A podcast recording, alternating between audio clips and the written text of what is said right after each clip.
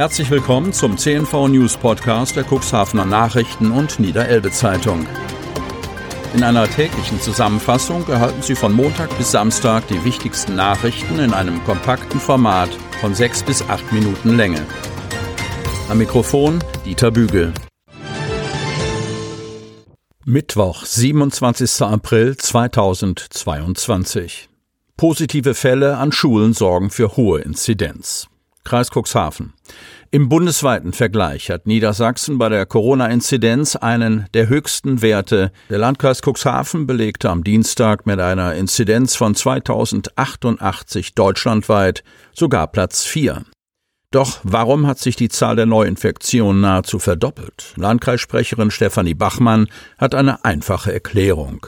Zunächst sind die Inzidenzen auch im Landkreis Cuxhaven aufgrund der Osterfeiertage gesunken, da so gut wie keine Testungen stattgefunden bzw. die Labore geschlossen hatten und so keine Testergebnisse an uns gemeldet wurden.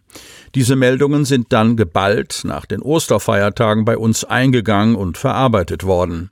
Wichtig sei die Situation in den Krankenhäusern, und hier befinde sich der Landkreis derzeit in keiner Gefährdungslage. Außerdem habe die Schule nach den Osterferien wieder begonnen und es wurde wieder regelmäßig getestet. Insgesamt 44 Schulen waren von positiven Testergebnissen betroffen. 252 Schülerinnen und Schüler sowie 35 Personen des Schulpersonals waren betroffen. Von allen Kitas im Landkreis waren 34 betroffen. 41 Kinder und 40 Kräfte des Personals wiesen ein positives Testergebnis auf, erklärt Bachmann. Der Landkreis Cuxhaven gehe davon aus, dass jetzt der Höchststand erreicht sei und die Zahlen wieder sinken. Dazu wird sicherlich auch ab dem 1. Mai der Wegfall der Testpflicht in Kitas und Schulen sorgen. Die Tests finden dann auf freiwilliger Basis statt. Keine Corona-Regeln einzuhalten. Kreis Cuxhaven. Mit der warmen Jahreszeit werden wieder vermehrt Veranstaltungen wie Hochzeiten, Geburtstage, Maibaum aufstellen und viele weitere Veranstaltungen geplant. Nach zwei Jahren Corona-Pause, in denen die Veranstaltungen unter diversen Corona-Einschränkungen schwer oder gar nicht möglich waren, stellt sich oft die Frage, was unter welchen Bedingungen jetzt erlaubt ist. Wie der Landkreis Cuxhaven mitteilt, gibt es für Veranstaltungen keinerlei Corona-Beschränkungen, sodass alle Veranstaltungen wieder stattfinden können und das Gefühl von Normalität in der Bevölkerung einkehrt. Auch wenn das Gefühl von Normalität zunimmt, die Fallzahlen im Landkreis sind weiterhin auf einem sehr hohen Niveau und führen, wie überall in Niedersachsen, auch in der Verwaltung des Landkreises Cuxhaven zu einem hohen Arbeitsaufkommen in der Sachbearbeitung. Die Mitarbeiter erfahren bislang noch keine Entspannung der Situation. Die Bürger im Kuxland werden um Verständnis gebeten, wenn unter anderem die Bearbeitung von diversen Anfragen und Anträgen auf Isolationsbescheinigung derzeit einige Wochen in Anspruch nimmt. Handel mit mehreren Kilogramm Rauschgift. Cuxhaven-Bremen. Wegen Drogenhandels im großen Stil muss sich seit Dienstag ein 35 Jahre alter Cuxhavener vor dem Landgericht Bremen verantworten. Die Staatsanwaltschaft wirft dem Angeklagten vor, mehrere Kilogramm Rauschgift G und verkauft zu haben. Zum Prozessauftakt schwieg der Mann.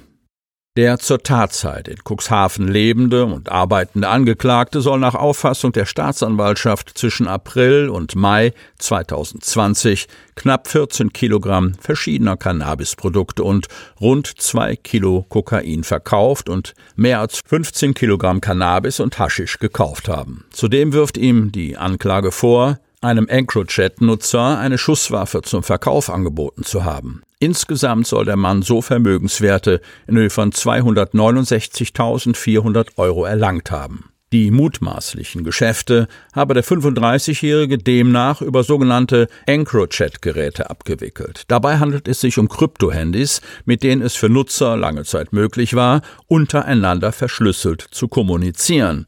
Bis es französischen Ermittlungsbehörden vor zwei Jahren gelungen war, die Geräte zu knacken und die Kommunikation abzufangen.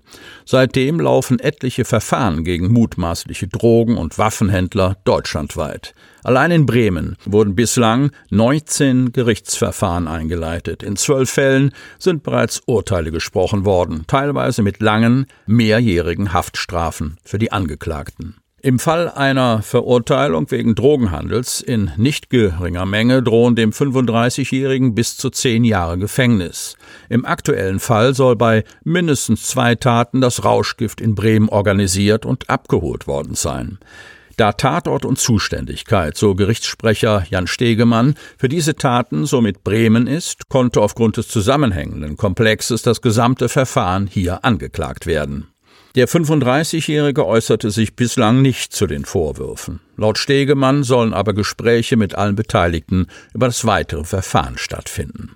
Bis Ende Juli sind neun Verhandlungstage terminiert. Am Dienstag, 3. Mai, soll die Hauptverhandlung fortgesetzt werden. Alkohol für Jugendliche kein Problem. Kreis Cuxhaven um das Verkaufspersonal von Supermärkten, Tankstellen und Getränkemärkten für das Thema Alkoholabgabe an Minderjährige zu sensibilisieren, fanden in den vergangenen zwei Wochen insgesamt 41 Alkoholtestkäufe im Landkreis Cuxhaven statt. In Kooperation mit der Polizei Cuxhaven und dem Ordnungsamt überprüfte das Jugendamt die Einhaltung der Jugendschutzgesetzbestimmungen. Nach zwei Jahren Corona-bedingter Veranstaltungspause können in diesem Sommer wieder Veranstaltungen ohne weitere Einschränkungen stattfinden. Für viele Feierlustige gehört Alkohol bei Veranstaltungen dazu. So auch für Jugendliche und Heranwachsende.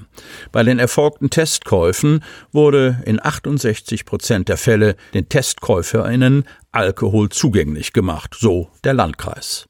Über das Ergebnis seien selbst die minderjährigen Testkäuferinnen erschrocken gewesen. Ich habe nicht damit gerechnet, dass ich so oft Alkohol bekomme, meinte eine 14-jährige Testkäuferin. Insgesamt sei festzustellen, dass der Verkauf von Alkohol an Minderjährige meist durch jüngeres Personal erfolgte.